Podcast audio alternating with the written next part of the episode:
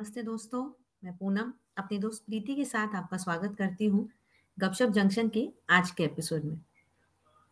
तो हमने ये जो इंग्लिश विंग्लिश का पहला एपिसोड किया था, जिसमें हमने रिटन इंग्लिश की बात की थी कि नया लैंग्वेज अगर आपको पढ़ना है तो आप इसमें क्या क्या कर सकते हो। उसे सुन के हमको बहुत से लोगों ने ये कमेंट भेजा कि आप हमको थोड़ा स्पोकन इंग्लिश के बारे में भी बताइए कि कई बार बात करते हुए बात करने के लिए और कॉन्फिडेंस कैसे डेवलप किया जाए और कैसे उसको भी और बेटर किया जाए, उसको सीखा जाए, उसके भी कुछ टिप्स बनाते हुए एक एपिसोड बनाइए। तो लीजिए, हम फिर से हाजिर हैं एक और एपिसोड के साथ। टॉपिक वही इंग्लिश विंग्लिश। और हाँ, इस बार जो मेन हमारा कई बार प्रॉब्लम हो जाती है कि इंग्लिश जब हम लिखने बैठते हैं तो हमारे पास फिर भी थोड़ा वक्त होता है कि हम सोचे, सेंटेंस को फ्रेम करें, स्क्राइब करें, फिर से उसको कैंसिल करें या और बेटर करें। ये वक्त हमको उस वक्त नहीं मिलता जब हम किसी से बात कर रहे हैं। अगर हम अपने आप को इस नई भाषा में एक्सप्रेस करना चाहे तो ये जो बीच का लैग जाता है ना, कि पहले हमने अपनी कंफर्टेबल भाषा में सोचा, हिंदी में या मराठी में या गुजराती में या जो भी हमारी मदर टंग है, और फिर उसको फ्रेम किया इंग्लिश में, उसको ट्रांसलेट किया और फिर बोला, या फिर सामने वाला कोई जो बात कर रहा है हमसे बहुत फ्लुएंटली बात कर रहा है और अब उसकी बात को सुनना भी है, समझना भी है, रिस्पॉन्ड भी करना है और जवाब जो आएगा वो लॉजिकली भी आना चाहिए। हमारी बात को, उस जवाब को ठीक ठीक से समझाना भी चाहिए, सामने वाले तक हमारी बात पहुंचनी चाहिए। ऐसा मल्टीटास्किंग अगर हमको स्पोकन इंग्लिश के वक्त करना पड़ता है और एक लेवल एडवांस हो जाता है। प्लस कई बार ऐसा होता है कि आप जॉब में जा रहे हो या ऐसी जगह जहां आपको हर छोटी बात इस भाषा में कन्वे करनी पड़ेगी, तो ऐसे वक्त में इतना टाइम नहीं होता हमारे पास कि हम आराम से धीरे धीरे अपनी सहूलियत से इस भाषा को सीखें।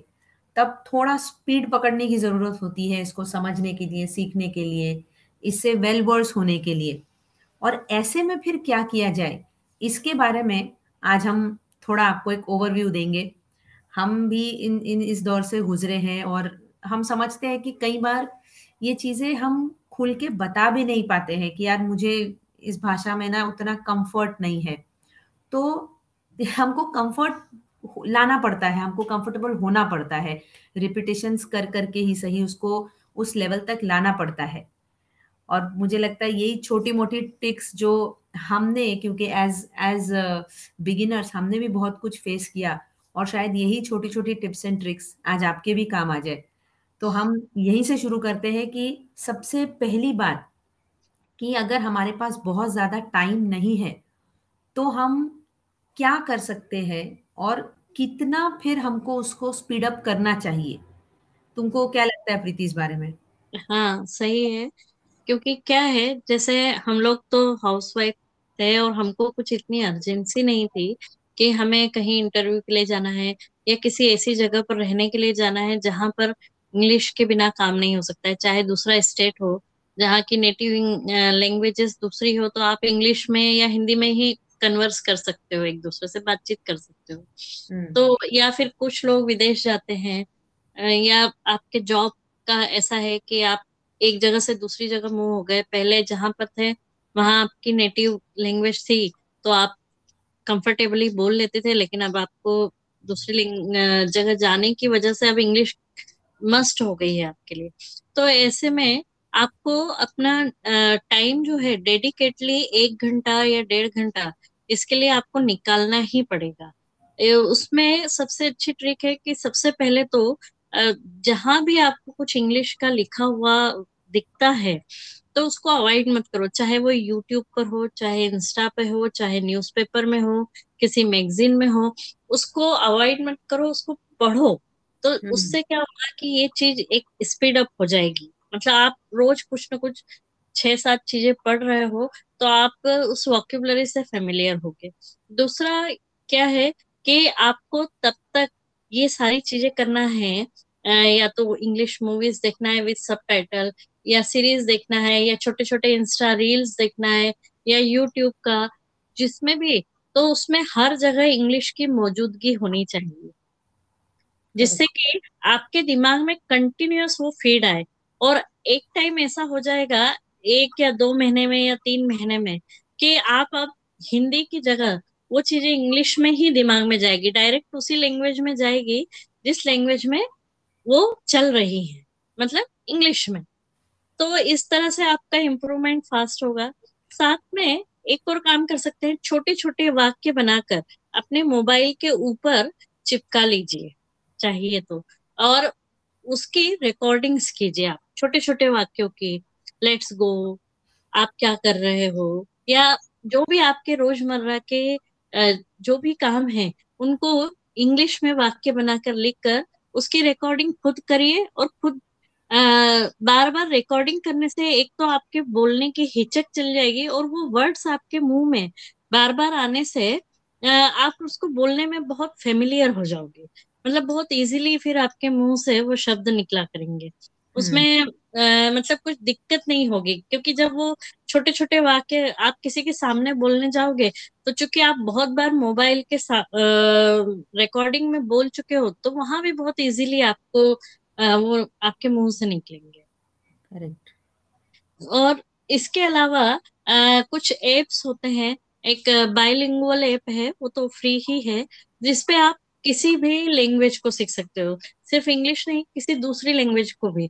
उसमें कुछ कुछ लेसन्स होते हैं, छोटे छोटे वाक्य होते हैं, और आप हर उसके जो अलग अलग स्टेप्स हैं उसको क्रॉस करते जाओगे तो आपको और आसानी हो जाएगी सीखने के लिए। सही है। और हो सके तो अपने किसी दोस्त के साथ छोटे छोटे कॉन्वर्सेशंस पूरी पूरी उसी भाषा में रखिए। ऐसा कोई दोस्त जो आप ही के साथ सीख रहा हो, या जिसके बारे में आपको पता है कि वो आपके स्पीड को, आपकी कम स्पीड को या आपकी गलतियों को समझकर आपके साथ थोड़ा पेशेंस रख सके और आपको बता सके, थोड़ा गाइड कर सके। भले छोटे छोटे कॉन्वर्सेशंस रखिए कि बस कुछ छोटी, मतलब एक बड़े से कॉन्वर्सेशन का एक छोटा सा पार्ट आपने सोच लिया कि चलो थोड़ी देर 5 मिनट इंग्लिश में बोल लेते हैं। उससे क्या होता है, हमको वो झिझक नहीं रहती, क्योंकि हम अपने दोस्त से बात कर रहे हैं तो हमें डर नहीं लगता, हमें ये नहीं लगता है कि मुझे जल्दी जल्दी बोलना पड़ेगा। हम थोड़ा वक्त भी लेके अपने सेंटेंसेस को अच्छे से फ्रेम कर लेते हैं, और धीरे धीरे से बार बार करने से फिर वो स्पीड भी मुझे लगता है प्रीति अपने आप ही आने लग जाती है। क्यों? हाँ, सही है। इवन अगर आपके घर में छोटे बच्चे हैं, अगर 1st से 5th स्टैंडर्ड तक के बच्चे हैं, उनकी कोई बुक्स है या आपके आजू बाजू में, नहीं तो आप जाकर के शॉप से खरीद लीजिए, और वो बुक्स में जो भी लेसन्स दिए हैं आप उनको लाउडली पढ़ सकते हैं, मोबाइल पर रिकॉर्ड कर सकते हैं बार बार, और विथ पिक्चर, मतलब वीडियो रिकॉर्ड कीजिए। उससे आपको पूरे अच्छी तरह से पता चलेगा कि कहाँ आप अटक रहे हैं, कहाँ आपको हेजिटेशन आ रहा है, और इसको कैसे इम्प्रूव किया जाए। वो रील बनाई आपने, अपना वीडियो रिकॉर्ड किया, और आप खुद ही उसको देखने वाले हैं, आप खुद ही आपके टीचर हैं, फिर उसको डिलीट कर दीजिए, फिर नया कर लीजिए। तो धीरे धीरे क्या हो जाएगा, बहुत सारे वाक्य दिन में रिकॉर्ड करते करते और लाउडली पढ़ते हुए आपका डिक्शन भी बहुत अच्छा हो जाएगा, और साथ ही साथ आपकी पूरी हेजिटेशन चल जाएगी। और चूंकि वो छोटी क्लासेस की बुक्स हैं तो आपको धीरे धीरे उनके लेसन्स बहुत अच्छे समझ में आने लग जाएंगे, आपकी वोकेबुलरी इम्प्रूव होगी, और जब ये होगा तो आप ऑब्वियसली न्यूज़पेपर या लोगों के इंटरव्यूज देखिए, साथ में जो भी इंस्टा पर बहुत जगह पर या यूट्यूब पर ऑटो जनरेटेड सबटाइटल्स आते हैं, चाहे वो प्रोग्राम हिंदी में हो तो भी उसके ऑटो जनरेटेड इंग्लिश में आते हैं, जैसे कि हमने लास्ट एपिसोड में भी बताया था, तो उसके थ्रू भी आप सीख सकते हैं। इस तरह से आपका इम्प्रूवमेंट बहुत फास्ट होगा, क्योंकि आप इस तरह से 4 से 6 महीने के भीतर, मतलब एक ठीक ठाक इंग्लिश समझना, पढ़ना, लिखना और बोलना चारों अपने से खुद से सीख सकते हैं। बिल्कुल। और बाकी तो एनवायरनमेंट है ही, क्योंकि आप जिस एनवायरनमेंट में रहोगे जाओगे, और चूंकि वहां पर इंग्लिश आपको नेसेसिटी है वहां के लिए, तो ऑटोमेटिकली लोगों के हाव भाव, लोगों की वोकेबुलरी देखकर धीरे धीरे हम अपने आप को इम्प्रूवमेंट के उसमें ले ही आते हैं। हाँ, करेक्ट। आई होप आपके थोड़े बहुत क्वेरीज जो थे या जो भी आपके डाउट्स थे वो हमने सॉल्व कर दिए हैं, क्यों प्रीति? हाँ, क्योंकि ये तो हमारा खुद का जो अपने को सिखाने का एक्सपीरियंस था वो हमने शेयर किया है।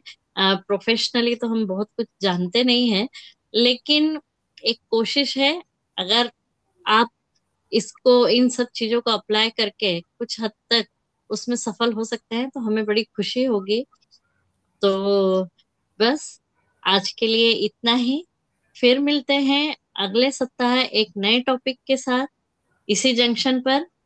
तब तक के लिए अलविदा। हमें सुनते रहिए और अपने दोस्तों और फैमिली मेंबर्स के साथ भी ये एपिसोड शेयर कीजिए।